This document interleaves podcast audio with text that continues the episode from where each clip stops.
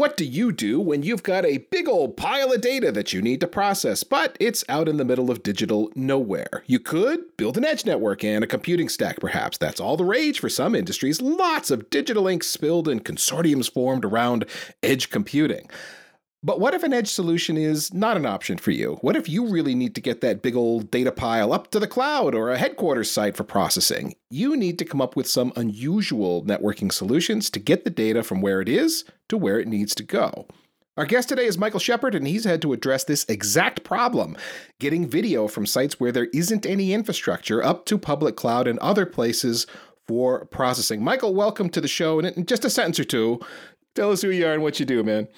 Well, first, let me thank you guys for having me on the show. I love you guys, and this is not because you paid me to say this, even though I will accept uh, accept money. But you guys are great. When I listen to a podcast about technology, it's you guys. I mean, it's great. You guys have short, pithy little things that uh, are really uh, practical and tangible, and you know, listen on my way to work. And so you guys are great, and so I, I appreciate it. it's it's an honor to be here. So thank you for that first. Um, so yeah, I'm CTO at Rogers O'Brien Construction, and so we are a construction company, general contractor, technically in uh, the, the, Texas area. Uh, we're based out of Dallas, Texas, and so we do all commercial construction, uh, hospitals, schools, uh, you name it. We we kind of do it. Um, we do a little bit of public work, federal work. So um, building building buildings. Is we, that, we build buildings. Yeah, buildings. yeah, exactly, exactly. So then, uh, okay, so let's get into your data problem then. Um, w- what is the data that during the process of building a building that you're generating? I know I mentioned video, but to give us more detail. Yep. Basically, the process is for us is you know we get a a thumbs up to start building a building, and uh, one of the things you have to realize is we aren't, you know, off a main highway a lot of times. We're in the middle of a field. It doesn't even have an address yet. We're, we're the people that go and, and get it an address. And so you're not going to have a lot of uh, connectivity options. Sometimes you get lucky and you're sitting right on top of a pile of fiber, and sometimes you're not. Uh, so, you know, one of the big challenges is not only the data, but the connectivity to process, to transmit and transfer that data to wherever it is, a, a render layer farm one. or main server infrastructure, whatever. Gotta have your layer one. It's got to be a piece of copper or a fiber optic cable. Yeah, you know, you know, or lasers or something, but we got to get it somewhere.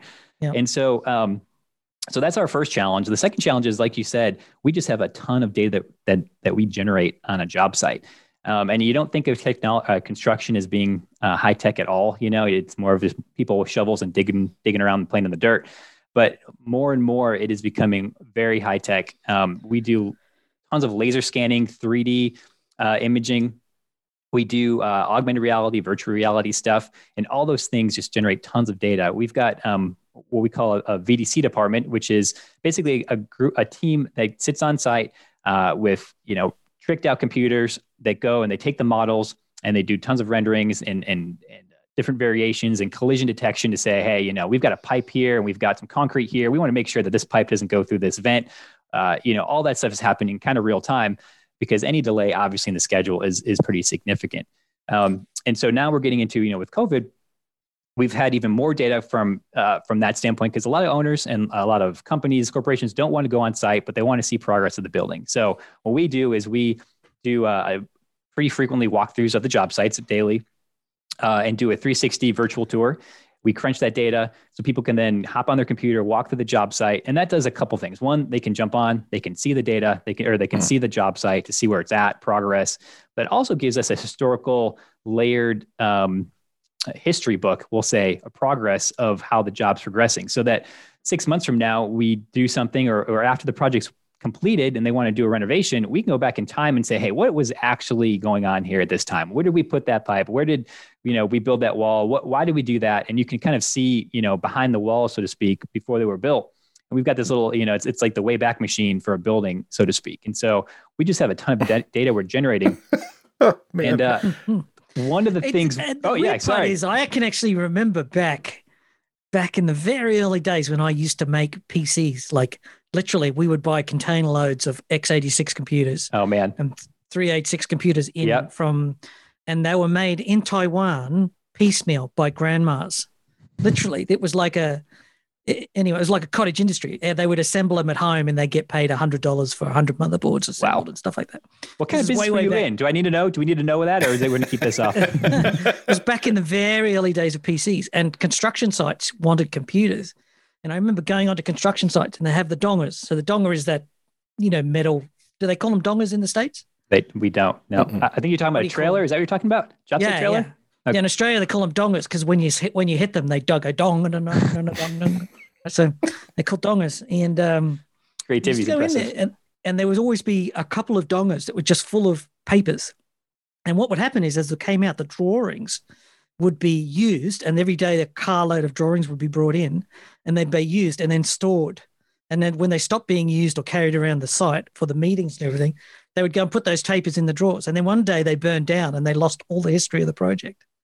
So like some kids came in and burned it down or yeah. you know whatever yeah and uh, so that's the sort of thing that you're talking about something that used to be very paper based and there was a yep. you know a drawing office somewhere nearby and there was a whole bunch of people doing technical drawing and checking whether that's all automated basically yep. isn't it yep yeah, it's crazy. I mean, back even not that long ago, you know, again, construction is the industry that lags behind the most in technology. I mean, there's report after report that says they are just the least amount of spend per dollar per revenue uh, than any other under their vertical.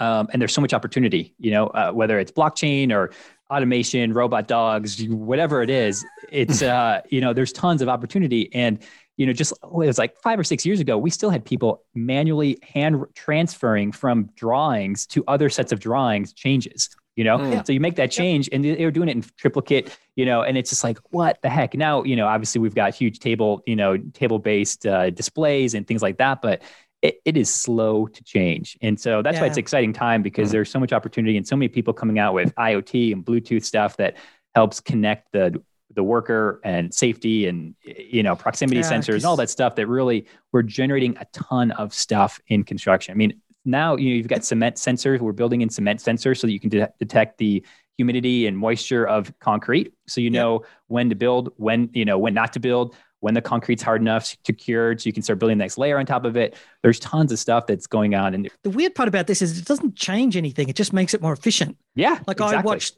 I watched one quarter of a building site grind to a halt because you said before about the pipes. Yeah. And they suddenly discovered a pipe that didn't show up on any of the searches and they had to yeah. stop and get yep. the people in from the drawing office to come and look at it, and yep. then all night working, redoing the drawings, yeah. working, you know, you know, like, and then yep. rush off to city council to get approvals. And in the meantime, there was 200 people sitting around drinking tea with their feet up, going, "Keep it coming, don't don't rush, fellas, don't." You know, like lots of money. Just man, you're absolutely right. It's funny. The first project we used a drone on, so you know, drones, or everyone's got a mm. drone, right?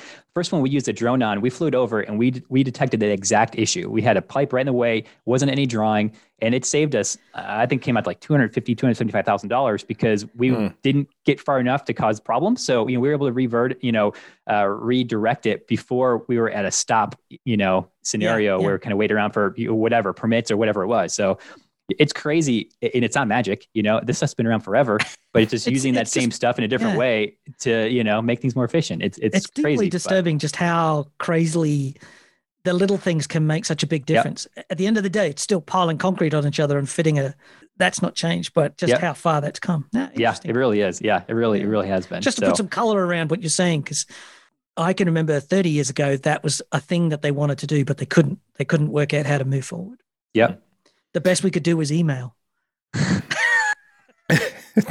no, Michael, you said VR. I think we have a pretty good idea of that, and yep. uh, AR, augmented reality. I think we have yep. a pretty good idea of that. We've seen some of the be, things being layered on top of. Well, I, I, I, bought a Ubiquiti Switch recently, and their app, if you aim it at the Switch, it will do an AR layer on top and kind of tell you uh, various things that you might need to know. What is your use case for AR in the building world?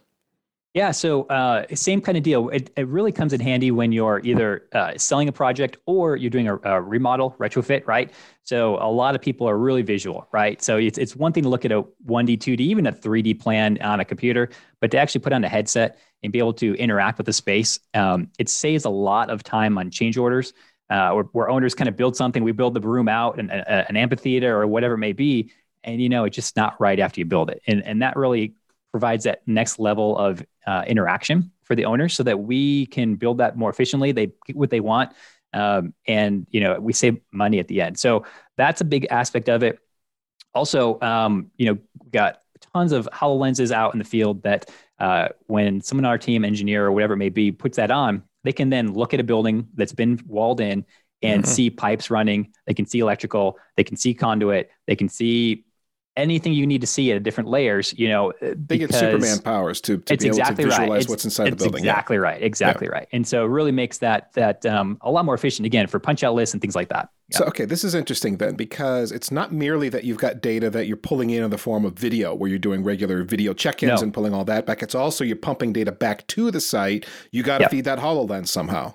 Yep. Yep. So we do both, right? So we have this model, and you know, the, the architectural firm gives us this model, which is sometimes it's great, sometimes it's terrible. We take that, we overlay it onto the actual video or photos of the site, and so then we overlay the photos, the conduit, HVAC, all that stuff onto real, you know, live images. So you can see where it's going to go or where it is, where it's not, it shouldn't be. You know, because a lot, a lot of issues happen, you know, where things are off, things measurements aren't right. And then we, on top of that, we also have something called laser scanner. So basically, what we do is we take this lidar, this camera, you know, a bunch of lidar uh, sensors in it, and it shoots the room, and it gives you know pinpoint accuracy, millions of points that are interpreted, taken back, rendered to then build a complete and very accurate representation of the room. And that really gives us what we need to build things and not have to rebuild them you know, or, mm-hmm. or, or, offset things and, and, and, things like that. So that's really, those are the big three components that we take from a project. And that's a ton of data to crush, compress, render, and throw back in a pretty short period of time. And so we do, we generate a ton of data because we are doing, I, I, think I told you earlier, we, um, you know, it takes a lot of man hours to wander around a job site with a 360 camera. Um, and it's, it's valuable, but that's one of the things that people, you know, you got into construction not to wander around with a camera on your head. So we've tried to find ways to automate that. We partner with Boston Dynamics and have a couple of their spot dogs walking around the, the job sites with cameras on their back so that we can get uh, it's more accurate, right? It's consistently done. Um, and, uh, and it's it's reliable. And this so that's literally really... the robot dog you mentioned before. That wasn't a Ex- joke. That was no, that's a, a thing you guys are using. It's a thing we are using. Yeah, it's a, a dog with a you know with a, a, thing on its back, camera on its back. And so we also on top of that have drones, and that's part of the same program. We're, we're working with Drone Deploy, which is a company that manages flight paths for drones. They do a ton of stuff. They do stitching, um, program flight paths, paths, things like that. Working with them to work on a product that kind of integrates those two things together, the drones and dogs, because it's really where it's at. I mean, the owners want to see that. We want to see it, you know, for marketing, for build out, all that stuff. So it's been it's been really fun, but we have a ton of data and we've got to get it somewhere to render farms and to, you know, the cloud to actually get make it useful right? So, what, what form does that video take? Are we talking 720p, 1080p, 4K, more?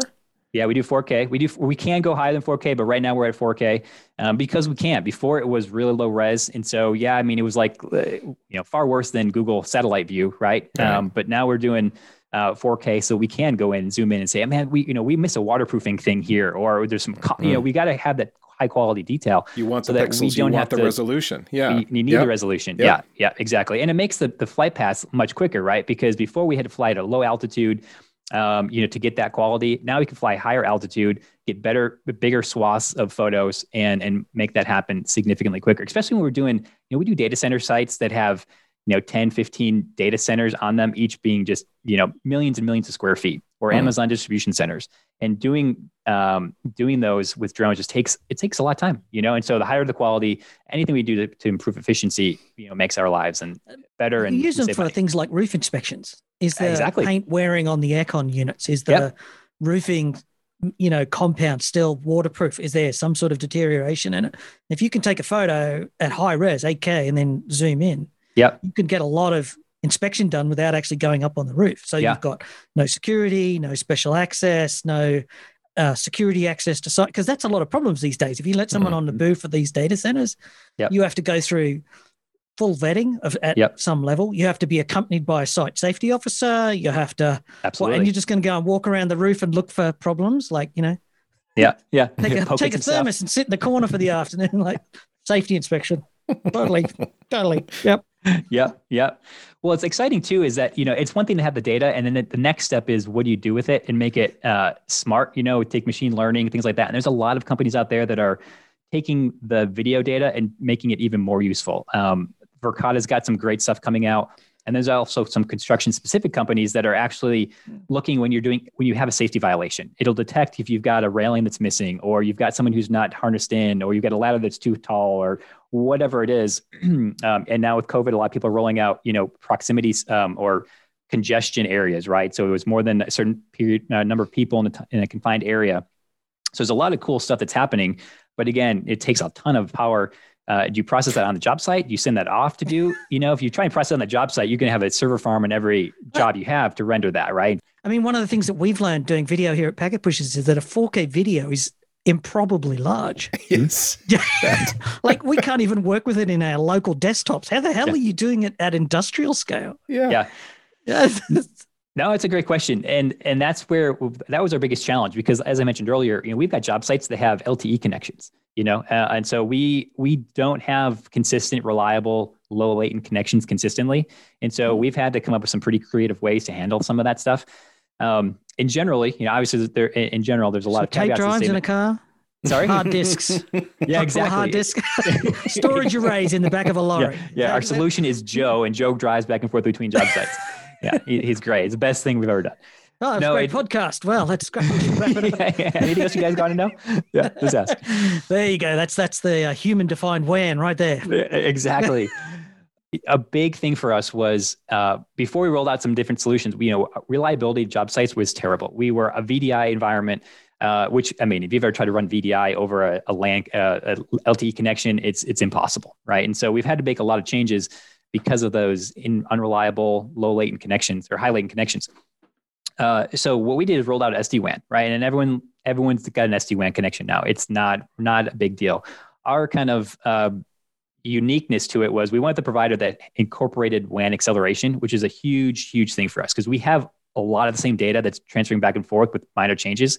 And the WAN app was a significant thing for us because at that point you're not transferring, uh, you know, a terabyte file six times back and forth every time there's a change. You're transferring just, you know, the compressed version of it or the the data is that the data bytes that have changed, which has been pretty significant. The other thing too was the solution we went with was aggregated multiple lines so that you know, when you're in a job site that is only has cable internet, you know, you've got a one gig down and 25 megs up, you know, whatever it may be, you know, we can bond six, hmm. seven, eight, nine, 10 of those together so that we get the speed we want. And, um, and it actually band, spans it across the connection where a lot of solutions, you know, they kind of lock you into the, just the max of the actual circuit.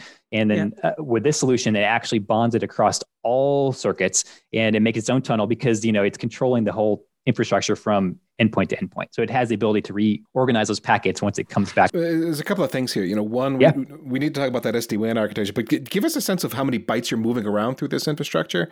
We, we 4K is a lot, and that's as far as we've quantified it. Yeah, yeah, uh, it, terabytes, terabytes of data from job, depending on job site. So our job sites, okay. and I, am not dodging the question. I mean, I, I totally am, but the problem is we'll do a small uh, retro, you know, for a small building that's you know a couple thousand square feet, and that's nothing. Uh, but sometimes when we do data centers or hospitals, it's terabytes of data that are being transferred on a on a sometimes a daily basis, depending on what we're doing on that on that job site. Huge amounts of data. Huge so, amounts of data. Okay. In a short period of time. In a short to, period of time, right? It's one thing to have to do it in a week. If I get a terabyte across, you know, to the server farm in a week, uh, not a big deal. But if I got to do it in a day, you know, that's a that's a pretty significant feat when you're, especially some of the the uh, challenges we have to run into. You know, we're building a building around the infrastructure. So terabytes of data from the job site to, and you've mentioned a couple of different destinations. One is a server render farm. So this sounds like something you've got at a data center of your own somewhere. We actually, so we, we had a, com- a couple couple things we did. We had uh, on-prem uh, render farm, which we took. I mean, it's funny, uh, Greg. Just like you said, we would take old mm-hmm. machines. You know, the old Google model, right? You took a shoebox and jammed some some GPUs in there and, and called a server mm-hmm. farm render farm. We've actually just recently got off of that, so that was on prem. We shifted that over to Azure, which is what we're using for rendering all of our um, mm-hmm all of our images and, and video and stuff like that. It makes it significantly faster. You know, Azure is great because it's it's uh, minute by minute charges, right? So you're not getting mm-hmm. charged by hour or by day. You're really got fine increments of charge. So when we're, when we're rendering but something, it's been- the thing that strikes me about your business is that a the construction business is job by job. So if mm-hmm. you're working on this construction site, yep. you want the costs of that render run to be allocated to that contract. Exactly right. One thing, yep. right?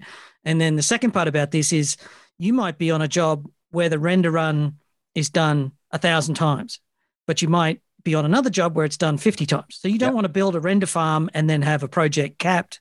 Yep. So the cloud is actually a good use case for you. It's, it's a perfect. You don't case. have a sustained load and a workflow pipeline and a flat. So it makes sense to use somebody else's you know servers to do this. Yep. Yeah, you're right. That, yep. No, you're exactly right. You hit it right on the, the nail on the head because we do we we need to book everything we do to the job, the job cost, right? And so everything has got to be quantifiable. You know, I worked in construction somewhere, don't you? I'm telling you, I'm yeah, man of many trades. Um, so you're exactly right, and and that's really where the cloud makes it perfect because we're not spending a ton of money on stuff. You know, low time. You know, maybe we have three or four jobs end. You know, we want to have this monster server farm just sitting there. You know, looks pretty. We need we power it down, and and it's and it's very efficient, very efficient yeah. for us. Mm. Now, so when you send things up to Azure, are you doing that through your on-prem facility where it's like, ah, oh, some of it we're going to keep, some of it going to Azure, or is some of it going from the job site directly to Azure? Yeah, so both. And that's the beauty of our SD-WAN. We did a mesh setup. So basically every job mm. can route to any other job or data center. So we've got a edge edge device in Azure uh, in ah. a couple different regions. And we also have an edge device at the main office and every other job site. So if a route, and the nice thing is the the uh, SD-WAN solution is aware in the sense that if it finds a faster path to get somewhere, it's going to take that path. Right. And that may so be. it might dogleg through the start. Absolutely. Yeah. It right? could dogleg so through another job site even, if it needs to. Hmm. So it's not even like I just go the, sh- the one hot path. Right. If I need to dogleg because that's a better path, the the SD WAN is capable of detecting that. Exactly. Yeah, because it does not just uh, it, it factors in a lot of factors into determining the route. Like you said, mm. hop, hop is one thing, but also latency, round trip, uh, jitter, all those things are considered when it's it's and you can you can optimize it as well. So if you want to you know do throughput is higher priority than reliability, then you can adjust it to kind of take some of those factors into consideration. But, can I ask a dumb question here? How absolutely. hard is that? How hard is that? Like I've talked to people who've gone like, "Oh no, we can't do that on SD. That would be like, you know, blah blah blah." And I'm going like, "That's exactly what it's like. Full mesh architectures are exactly is it so?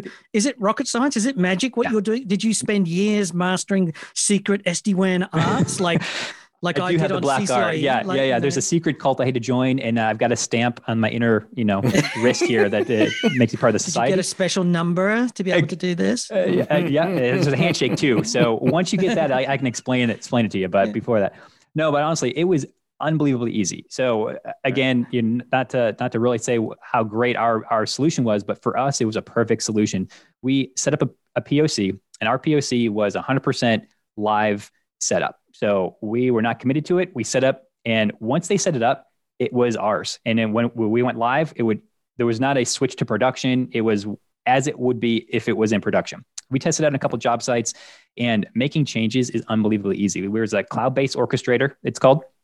And so we want to change the uh, the business intent overlays or how the routing works. Or from when we switched it, we played around with it a little bit. We were exp- hub and spoke initially uh, because on on the surface it seems to make sense, right? We're only going to a couple spots, um, but as we grew and as we kind of play with it more, it made a lot more sense to make it a, a mesh setup, and that has its own challenges too. But to switch it to a mesh, it takes maybe two minutes to make that mm-hmm. change, mm-hmm. and then you can see the changes push out across the the um, the fabric and you see the d- additional tunnels tunnels come online and it's working you know so, it's great and it's great it's easy you know where i think some people might get upset about uh, full mesh or think it's really difficult they did a DMVPN phase three. Things didn't oh, go well. There were problems because to get that yeah. right, uh, I've, I've done this with multiple hubs. To get yeah. that right, it's Gosh, fussy. A, you be a, There's yeah. A, the the paragraph for one interface to get all the bits right with uh, MGRE and NHRP and yep. uh, the crypto stuff, and then to get yep, it for full mesh and the routing correct for exactly. whatever your underlying routing transport is, is a lot. There's a lot of moving pieces yep. there. So maybe that's where the history is. What you've basically done, Michael, since you're sense. not this this is this is an SD WAN solution you're using, um, not a DMVPN solution. A lot of it's just handled for you by the solution. Man, so I, I can feel exactly what you're saying because we were a, a traditional VPN, point to point VPN, site to site VPN setup before we went to this, and it was it was it was awful, right? Because you had to have uh, a high level and a high level Cisco person that knows uh, not just VPN tunnels but routing and and all the all the stuff you just talked about. And every and the time entire a, bug database related to that technology. Yes, oh. you'd have a half a dozen people in the tech support organization who exactly. knew him by exactly name. Right. Yeah. Not. oh. Man, you're exactly right. That's exactly what it was, and it was a bear because you know one thing went down, and it was a, each instance was its own separate project. You know, they were handled individually. There's no central orchestration. There was no, and then oh god, if you ever want to do an update to a, a, Cisco, you know, VPN network, you've got more than like five devices. Holy, I mean, that's a, that's a year in the making because you know you got it's unbelievable. No one wants that, and so uh, we. The first thing I did when I got to uh, in this environment, I was like, man, that's that, we are getting rid of that because it, it was it's horrible. It's slow. The overhead. It was just it was a it's a dying solution for in our perspective, right? There's places for it. Don't get me wrong. I think there's a lot of valuable use cases, but for us, it was just far more maintenance than it was ever going to be worth. And now mm. we we so don't have it, to have those high wasn't level. mystical. This wasn't. Yeah, it doesn't no, cool it, either. It, it's not cool. I, and I think also one of the things that you didn't uh, that that I hear is you also got to see what was going on. You didn't have these arcane CLI yep. commands that you were spitting out the tips it's of ex- your fingers. All UI based. Yeah. Yeah, you could you were actually getting visibility. So every time you lit up these features, you get charts and graphs and GUIs yep. and and visibility and monitoring tools, and it didn't. Hmm. Well, and the thing is, it's funny because it's it, you the hardcore Cisco guys. It's a badge of honor, right? I mean, like if you use a UI, you're you know you're shunned. You know, I, I love the guys, and I love those guys, right? If if they, if they you walk up to their desktop and they've got the Linux, you know, they're they're typing emails in uh, command line, like hmm. they that's just, that's their thing, and they'll they'll they'll mock you relentlessly because you've got a you know a user interface to your you know your computer and so I think it is. A lot of those guys are maybe hard to change, and and there's a, a, a resistance to that because it feels like for it to work this well, it's got to be complicated, and it's got to be you got to do it in the you know you got to type it out because that's the only way to do it. And they've made it to come so far recently where we don't need CCIEs anymore on our on our mm-hmm. on our environment. We we have I've got level two, level one field guys that go set up set up our SD WAN. They plug it in, it yeah. calls home, and you don't even need to set it up. You literally deploy it, plug it in, it gets a, an address, it contacts the orchestrator in the cloud, it pulls its configuration, it builds its tunnels, and you're off. Right? You've got a, a couple. All you got to do is is type in the static IP, and it's it's a no brainer. You know, my cost goes down significantly, and that's the thing too VPN can be cheap, right? You can do VPN cheap from a capital expense, you know, roll a bunch of ASAs, you know, pretty inexpensive in the grand scheme of things. SD-WAN is a lot more upfront cost from a capital expense and even ongoing the licensing and WAN optimization, all that stuff. But your quality of service, the expertise you have to have on site is far outweighs the the extra cost it costs to roll out. So mm. I, I, mean that's I'm a fan. Obviously, if you haven't picked oh, it up, I, I love I love it. It's been great. Well, you talk about the CLI huggers and the router huggers and such. It's a shame that we're still at the place where how we get to the result is somehow still more important than the result yep. itself yep. for some yep. people. It's like, no, it's not. This just doesn't care how capable you are banging away at the keyboard to get that result. It does not matter. If there's a UI there, if there's an API, if there's some overarching yep. tool that can get that job done, do it faster and with fewer errors, and yep. then allow the system to scale over time in an easy way where you, as you said, Michael, you can put out a level one, level two guy out into the field and have them uh, turn that thing up with with yep. little incident. That's exactly what you want. It you we shouldn't have to have why CCIE you, it's not even debate. Why would you? Why is that an argument? You know, but I still I've got Cisco devices. You're like, man, what version of of Java do I need to install to get the stupid, you know, UI to run? You know, it's just like, are you kidding? Uh, this is, I can't believe, you know. I, I want to get back thing. to a question. You talked about WAN optimization. Now, I'm a bit, I'm a bit sort of two ways about WAN optimization in 2021, right? Yep. There are, for most people in 2021, WAN optimization has no value, largely because of encrypted protocols. So the old days of NetBEUI, NetBIOS, being clear text and then being able to be compressed. You know, it wasn't mm-hmm. uncommon to be able to compress or to locally ACK NetBIOS and get 40 to 1, 60 to 1, 100 to 1 improvements, or for print jobs to get 200 to 1 compression over the wire when WAN acceleration. But the advent of encrypted protocols for most organizations mean that WAN optimization doesn't add anything. But you're saying it does for you. Is that because you're avoiding these things or it just, you know, what's the difference? Yeah. So for us, we a large portion of our track, and this is this is the beauty of this SD WAN, right? We have um, you know, obviously there's not like a, a, layer eight on the on the OSI model, but if there were, this is where it, it's really helpful because you can now have application level insight into routing data. So mm-hmm. we can set up different overlays uh, or different um, we'll call it policies per types of data, right? Or to where it's going, right? Office 365 mm-hmm. or CIFS, NFS, whatever it is, we can set different policies. And so for us, in our very specific use case, we have a ton of CIFS traffic, a ton of it, right? 80 mm-hmm. percent mm hmm of our traffic is CIFS. And, and of that traffic, a significant amount of it is duplicate data or multiple people access, accessing the same thing. And so, as an example for us, we were doing a file migration and, and we tried it out. The great thing about SD WAN is it's 100% licensing, right? I don't have to buy a piece of hardware to try out WAN optimization. I type in a code or buy a trial for 30 days, see if it works or not. If it doesn't work, I don't buy it. If it does work, then I'll push it out everywhere right? A curse in there, but we'll come back to that. Oh, there absolutely is. There absolutely is because it makes me mad. It's like all this is is a license key. You know, I have everything I need, and you're going to charge me what? What are you charging me for this? Just to, for a key? But but that's besides the point. Uh, but um, we tried it out on a. We were migrating off of our on-prem servers over to Azure. And we were transferring a file server, and the you know you, this is beyond Windows time. We know we were doing a, a transfer, and we were estimating it was going to take it was going to take close to 30 days to transfer the petabytes of data we had from our on-site server to Azure. We rolled out SD, uh, sorry, the WAN optimization, and it dropped that down to days. It was unbelievable the amount of improvement it had in file transfer speed. So we thought, hey, you know, that's a, such a significant savings for us. We're going to try it on job sites, particularly job sites where we don't have dedicated internet. It's metered, you know, it's LTE mm-hmm. or something like that, where we're rolling through.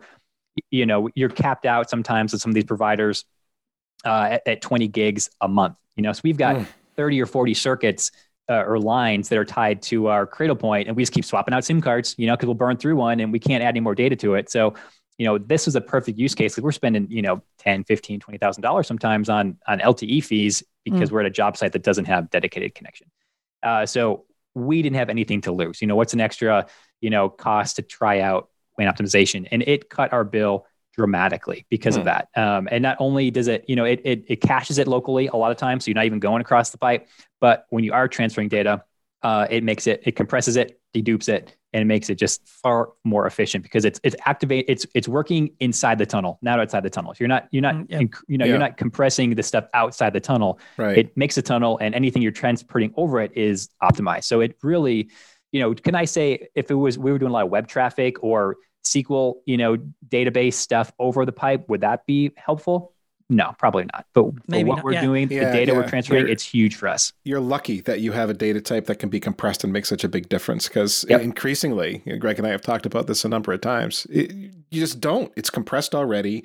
Yep. Uh, it's or it's encrypted already, and there's nothing you can do to optimize it. In fact, optimizing it might actually make it worse, all depending on the algorithms involved. Yep but we tunnel everything, right? So we we can uh, say that 90% of the time we tunnel all traffic through uh, through Azure. Even you know we don't we we sometimes do local breakout for internet and Office 365 to you know jump to the closest hop, but in general we tunnel all the traffic that goes you know in that tunnel. So it really, like I said, it's it's for us it was a pretty significant investment because we've you know we've got anytime between 50 and 100 job sites. And it's one of those things you kind of can't just do the tip on, right? You've got to go in. I mean, we, we rolled it out, but you can't, you don't want half VPN and half SD WAN. You also didn't have this. to go and spend a half a million or a million dollars buying these big boxes with crypt, you know, magic processors in them. And mm. it was just yep. a case of suck it and see and throw it in. But you were also able to use the application recognition features to say, I only want to apply the WAN acceleration to this traffic type. Yep. Yep. So it didn't. Exactly. It wasn't like flipping the switch and then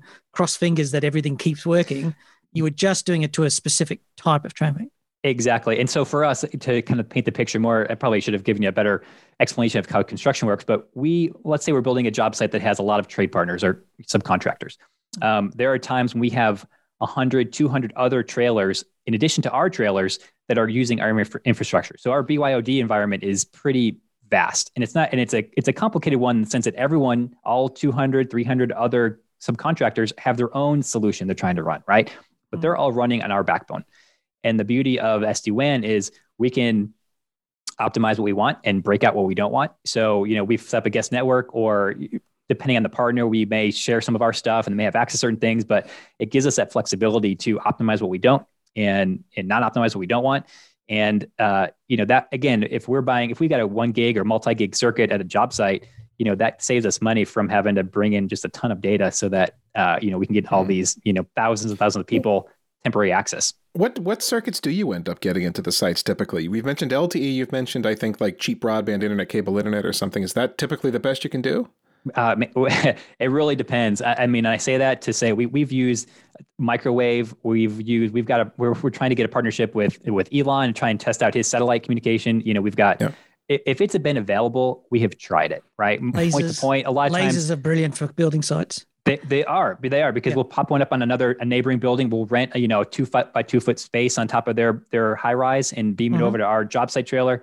But a lot of times that's maybe not possible, right? We don't have a line of sight, or it's too far away, or you yeah. know whatever it is. But we our fallback, thank goodness, we do have LTE, and we we pile just we the WAN optimization, what we'll do is we'll string together five, six, seven Cradlepoints. Each of those have two LTE cards in it, and the and the SD WAN device will aggregate those together, and so we can get one way or the other kind of what we need. Hmm. You just uh, said something really important there that you brought up before, but I, I wanted to highlight it. That SD WAN aggregating all of that bandwidth together. So if you've got a whole bunch of LTE links yep. and the Cradlepoints, you're not managing a complex routing scenario no. where a routing yep. protocol's got to be deciding which link it's going to put this bit of traffic across or, or whatever. If you can even do that, most routing protocols you can't. Yeah. Uh, so you're leaning into the SD WAN heavily, which is able to distribute your data transfer across all of those different links uh, at a site. And again, you don't have to think about it. You don't need a CCIE on site to make that happen. Exactly. And we did so the Cradlepoints have some of that built in, right? They have, if you just go a straight Cradlepoint, they have some of that VPN tunneling stuff together. Yes. But we do is we just use the Cradlepoint to we do a, a one modem to one uh, WAN LAN output on the on the device. So we've got four Cradlepoints each with two SIM cards in it. We then have eight LAN connections that go into our SD WAN edge device, and it spans across those as it sees fit. And the nice thing about that is, you know, sometimes Verizon, one day Verizon works great, the next day AT&T works great, and the next mm. day neither of those work well. Now we get T-Mobile, right? mm And so the nice thing about that is it's constantly dynamically adjusting to the infrastructure, right? If you've got an event, LTE goes down for one provider, it knows that, it routes appropriately. Um, and and keeps us going. So it's really like you said. I mean, I can't emphasize enough how little maintenance this is. It's it's it's so once it's set up, and and if you need another layer, right? If something we roll out something in the future that's you know a different protocol that's it's not in one of our four or five buckets we've got data grouped into from a routing protocol and priority. We create another bucket, it pushes it out everywhere, and you're good to go. You know, I mean, same thing with updates. Updates, you push an update, it downloads it. Like you, to your comment earlier, Ethan, we push updates out all the time and it's a non-event. It schedules them, it restarts it when there's no activity or whatever it may be, and it's. I mean, I I I you know wake up in a cold. Oh, it's so the modern code quality can be made good. You Absolutely. shouldn't have to f- cross your fingers just because you uploaded. Man, I tell you what, I slump- you shouldn't have to be like doing a bug. Like the idea of doing a bug scrub in 2021 oh is just is just boggles the mind yep. that you're allocating budget to do a bug scrub. You're paying yep. somebody four thousand to six thousand dollars a day to check if there's a bug in their own product. Yeah, that's going to stop you from a. That just boggles my mind how it does. We've been sucked. You know. Anyway, okay, yeah. No, you're right. You're right. You're right. Preach it. Come on. So one Come question on now. I wanted, uh, one question I wanted to ask you is um, the load balancing. You've talked often about load balancing across eight, more, more than two, right? 8 mm-hmm. maybe more. Yep. WAN circuits. Now, whether they're 5G or broadband or laser shots, you know, free space optics or whatever, that implies that the load balancing isn't magic, that it just kind of works. Is that a fair statement? Like uh, you've never had anything that made you pay attention to it, I don't think.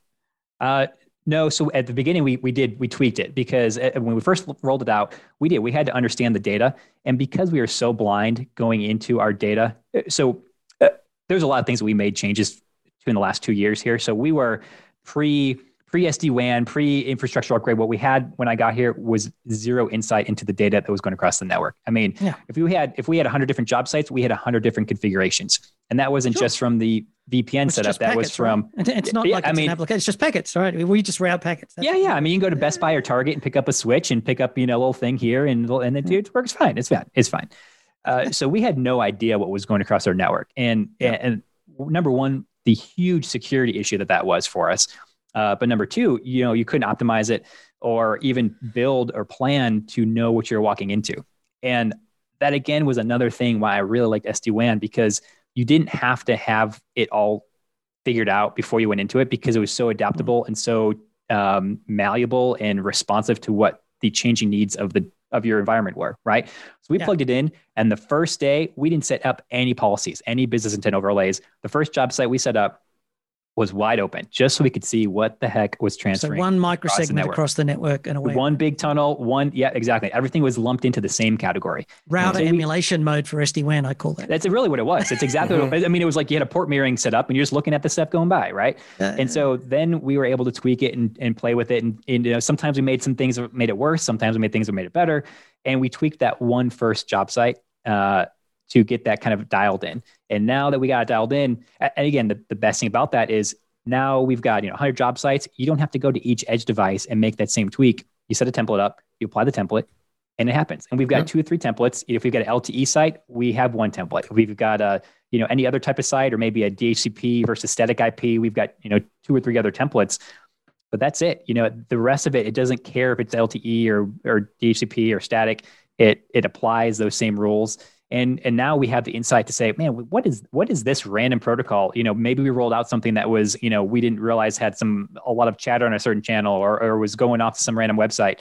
Um, and for those bandwidth constrained sites you know we do have web filtering and we have you know umbrella and all that stuff on there but we don't have access obviously to the uh, byod devices right? right. and so we can handle a lot of that um, and take that off the network a lower priority prioritize it uh, for those devices that are outside of our control. And it really um, it, has brought down our cost a lot from that standpoint because we just were and made us more efficient, right? Um, to transfer those big files. So we went you know, that are mission critical, that are very time sensitive for us to get done. It's just. Does that, does that, does that answer your question? I don't know if that answer your question. yeah. no. Well, I think the point here is, is that, you know, if you're listening and you're used to the idea of active standby because OSPF routing or you know BGP routing only allows you to have one one best path. Mm. And he here you are saying like, yeah, four, six, eight, 5G, broadband, whatever. And I didn't need arcane magical powers to build an MPLS overlay to program it, you know, using DM VPN, blah, blah, blah, blah, blah. Like all the horror stories that I had to grow up with.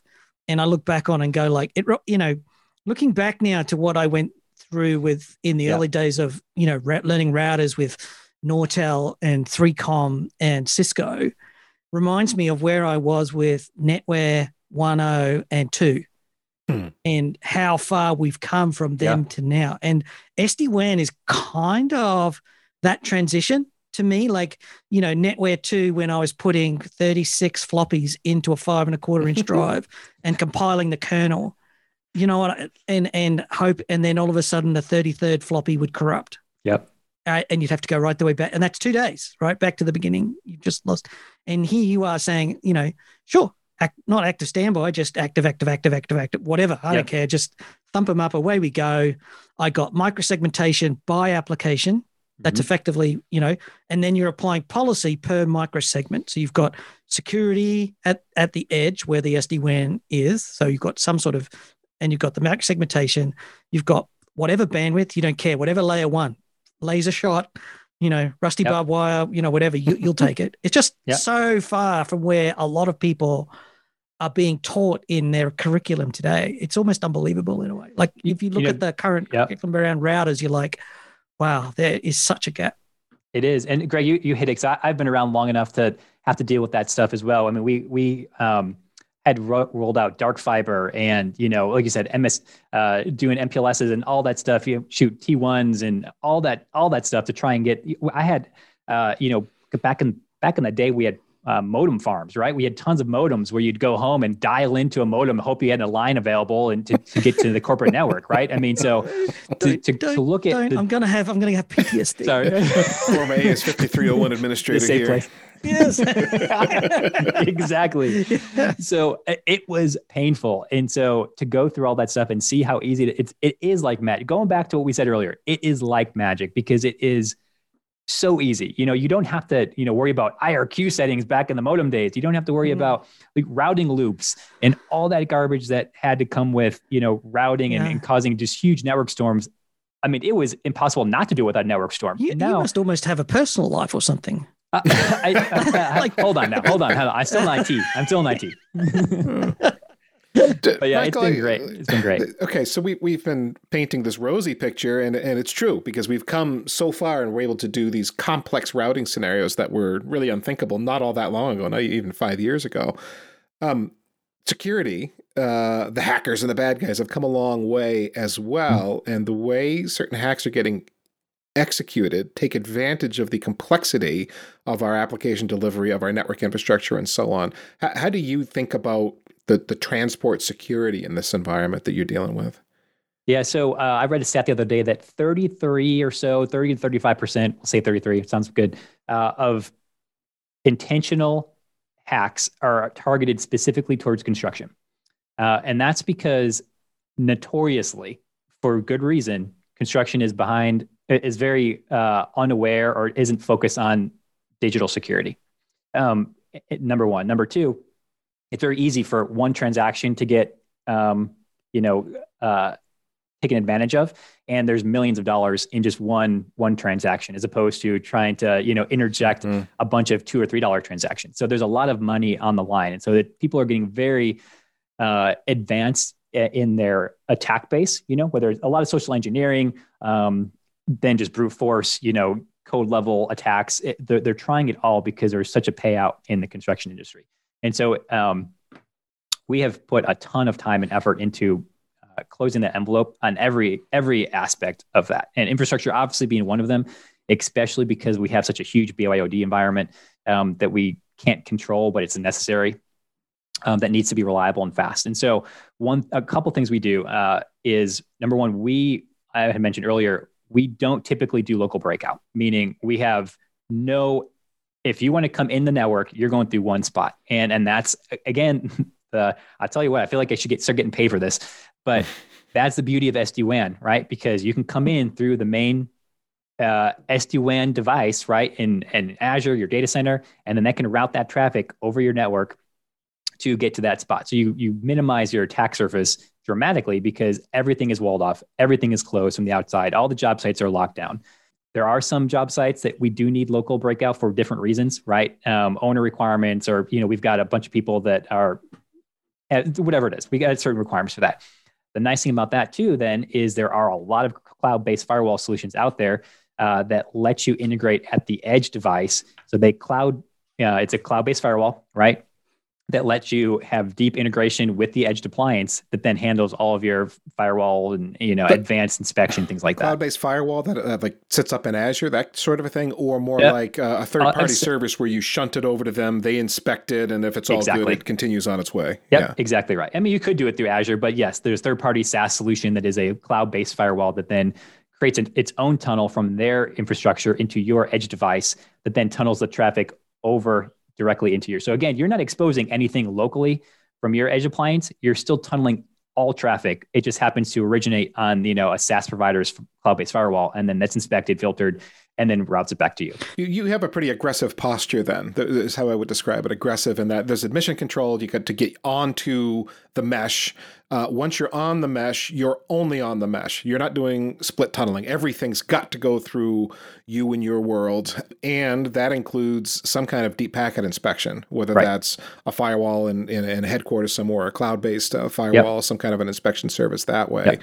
So that's so you're the, the trade off there is if you're not doing split tunneling and people are just doing regular internet traffic, they got to do it through you, which has always been the complaint, performance, mm-hmm. and so on. But I guess what you another point you made there is the performance isn't that bad getting internet via the mesh. Exactly right. And coming from what we came from, it has been an improve a performance improvement. The way we're doing it now has been significantly faster and better. And again, we can local breakout. We can absolutely do that. We can do local breakout and not and not and still block incoming traffic, right? That's absolutely a possibility. And in certain cases, we certainly do that but um, it really has not injected. I mean, again, Office 365. There's a lot, a lot of web surfing we do. We've got a ton of SaaS apps, you know, all mm. all web based. So we don't have a lot of people just surfing traffic, watching YouTube, you know, that type of deal. All the mm. stuff that is SaaS changed, providers. Uh, a lot of that changed with the advent of the mobile phone. People yep. want to do personal web browsing, they'll do it on their personal phone whereas mm. before they would do it on the company computer. So, yeah, Yep. I also would think that you also set up the security scanning on a pro, per project basis so that the costs get charged back. We absolutely do. Every so we actually uh, it's funny if we want to get into a if if you want to get into a, a, a cost buyback or a cost uh, recovery model here, how we do it. Um, for those of you who, who care, who are in that kind of MSP sort of world or or you know project mm. cost world, what we ended up doing is before we had built everything direct cost to the job. If we if we bought a computer, built it to the job. We bought a, a, switch, built it to the job. Uh, pros and cons of that. At the end of the job, an owner in our in our world can has the right to take that equipment with them, right? So if we mm-hmm. bought all this cool stuff and it's great, they have the right if they want to own that copier or own that edge device or whatever it is.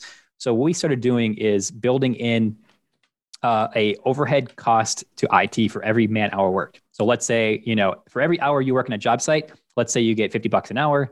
We add an additional, make up a number, $10 an hour for every hour you worked that is 100% recoverable to us. And that has worked out well uh, for a lot of, th- and there's some other things we do direct cost on, like some of the rendering and some of the, the non-standard things, we'll call it. Mm. that works out great for us because as a job, if a smaller job has one or two people, they don't need to be hit with a twenty thousand dollar you know capital expense uh, for a job that's three months long. Well, the um, capital it was also the capital expense would get you the thing, but it wouldn't get you the headcount because you couldn't charge exactly. the IT headcount to the exactly project. Right. So then you went to a reseller, and the reseller right. would give you a fixed price, and then you could charge the reseller. But the reseller had no idea what you were doing. Yep. And well, so, and, yep, you're exactly right. And uh, you bring up a point that I was going to talk about earlier too is we we looked at several MSPs that provided SD WAN as a service, mm-hmm. and uh-huh. the, oh, it's, it was it's um, I don't know why anyone would want to do that. Yeah, no, you're. I mean, you're exactly right. I mean, it's. Yeah. Why they make it sound super complicated and if you came from the world of vpns and you know advanced routing you're like oh man that is mag- that is cheap I, I would spend mm-hmm. that all day long but they're 2x in the price for something that is zero management you know so i would really encourage you to if you're going to look at sd-wan do it yourself, do a POC, and just see how easy it is, no matter what the provider. I mean, some are pros and cons of both, right? We looked yeah. at Meraki and Silver Peak and you know all the ones that are out there, and they all are good and bad in their own ways, right? And so, mm-hmm. um, but and it's but they're not hard to test. They're not hard to test. You, you can just have, yeah, they're not a broadband connection. Yep. and a couple of boxes. That's all yeah, you need. Ex- exactly. And we actually did Mars a little bit more advanced. We, you know, we actually inserted it into. We were testing a live site, so we inserted it to our oh. network, right? So we had to you know, work through some of the routing and making sure IPs weren't subnets weren't in conflict, you know, common sense stuff. It didn't take time, much time to yeah. do, but you know, we did it as a live test I think. The biggest challenge I see with the MSPs today is that they replace managed routers with managed SD-WAN and it's fire and forget. They literally walk on site, put the appliance on, and then exactly go, right. there you go. That's it for another 10 years. See you then. When the contract comes up, sort of. And you're like, yep. hang on, I wanted a flexible, configurable, yep. dynamic, and this is what you're talking about. You're able to change and flex the network. You're doing these. Whereas your uh, the average managed service provider goes like, yeah, no, we've set up your SD WAN in a managed hub. We've given you a 30% discount on your service. Yep. Congratulations. We just stitched you up for three times the, you know, you could have saved three times as much if you had it done it yourself. Yep. And you would have added to your head internal headcount. Yeah. And doubled your internal capacity to react to problems. Exactly right, and and the, and the and the time to respond to that, right? I mean, now if something happens, we can jump on and fix it, as opposed to opening a ticket, waiting for them to roll a tech, you know, whatever they need to do. Uh, it just it's it's again, yeah. it's a no, it's a yeah. no brainer. Our SLA says with says forty eight hours. We'll be back to you in forty seven hours, fifty minutes. exactly. Yeah. Uh, yeah. Hi, hi, Michael. Yeah, no, we haven't got anybody available. Yeah, we've met the SLA. Thanks. Yeah. yeah. Uh, we'll give you a call. It? Have you yeah. rebooted? Is there power? Is there, is there power of the building? yeah. Oh, we'll be in contact again in another two days inside the SLA. Four days later. Yep. No, our contractor, our, our, our site tech will be ready in a day. Yep. Yep. Yep. yep. And two days later, the contractor couldn't make it, but we're still inside of SLA because we're contacting you every right. two days, every 48. Yeah. Yep. Just and the best part is too, the SD-WAN, if we do have a circuit, which goes down all the time, you know, we're a construction site. So we're cutting things and digging all the time. Right. Mm-hmm. So if we cut our own wire or if AT&T, you know, has a major outage like they did a couple years ago in, in our area, we drive down, we plug in a Cradlepoint, or plug it into the device, and they're back up and running. It is not, it's a non-event, right? And we oftentimes we have just backup, you know, LTE um, hotspots just sitting there, just in the event that it does go down, people can still connect and buy us. You're doing a fifty million dollar job. Yeah, what's, what's a fifty dollar? We exactly. Sorry, guys, we don't have internet. yeah, what's a you know what's a few thousand dollars worth of Cradlepoints and SIM cards? Honestly, you know, it's like uh... yeah, exactly, exactly. Yeah, you got it.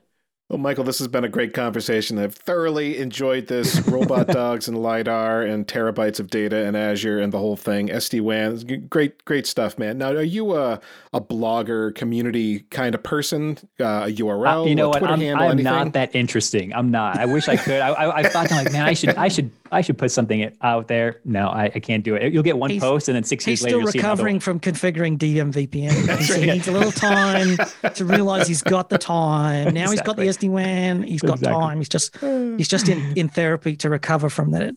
yeah, exactly. But if anyone wants to connect, I mean, you can find me on LinkedIn for sure uh, or something like that. But yeah, happy to talk to whoever and and, and uh, if you have any questions, I'd love to love to chat with anyone. Absolutely. Great stuff, man. Thanks for joining us. Thanks for taking the time to chat. Uh, we were supposed to record this, you audience person listening. The, the the thing you don't know, we were going to record this before Christmas, and we all got together on the call and various things, and we're all like, we're all exhausted. It's been a long year. Let's record this after the holiday. Try again. And I'm glad we Joke did. On us. Think, uh, Jokes on us. it ended up being a great conversation. So. Yeah.